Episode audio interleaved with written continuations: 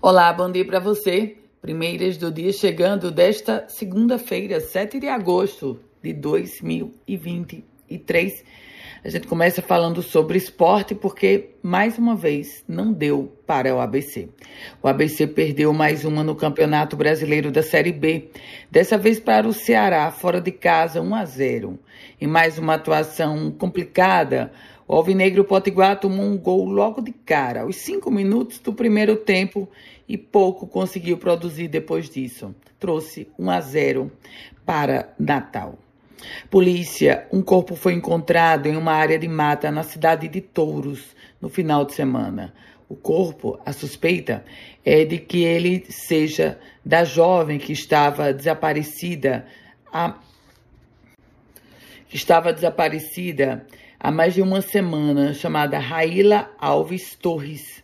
Ela que foi vista pela última vez na escola pública do município, daquele mesmo município lá da cidade de Touros. Ela desapareceu depois de sair da aula à noite e a, a suspeita da polícia é de que esse corpo encontrado seja de Raíla. A gente continua falando sobre a pauta policial, porque dois homens foram presos em Natal suspeitos de aplicarem o golpe da entrega errada. Essas informações foram divulgadas pela Polícia Militar do Estado Potiguar. E cinco pontos estão impróprios para banho em na, na Grande Natal, aliás. Esse é o mais novo resultado do boletim de balneabilidade.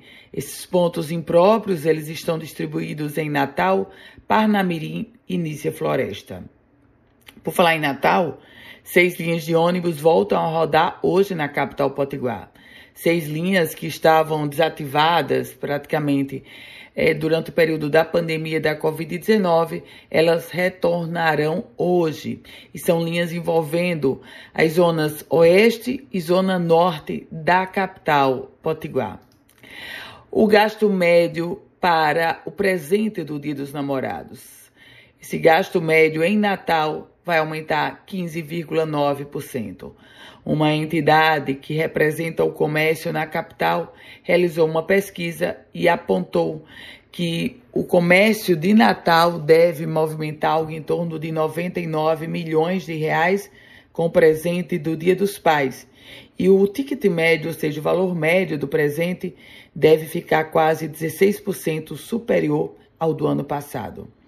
O Consórcio Interestadual de Desenvolvimento Sustentável do Nordeste, o chamado Consórcio Nordeste, emitiu uma nota repudiando as declarações do governador de Minas Gerais, Romeu Zema, propondo, onde ele, Zema, propõe a criação de um bloco sul-sudeste de governadores para combater o do Norte e Nordeste. A nota oficial do Consórcio Nordeste foi assinada pelo presidente do colegiado, o governador da Paraíba, João Azevedo. Com as primeiras notícias do dia, Ana Ruth Dantas. A você, uma ótima segunda-feira, uma feliz semana. Se quiser compartilhar esse boletim, fique muito à vontade.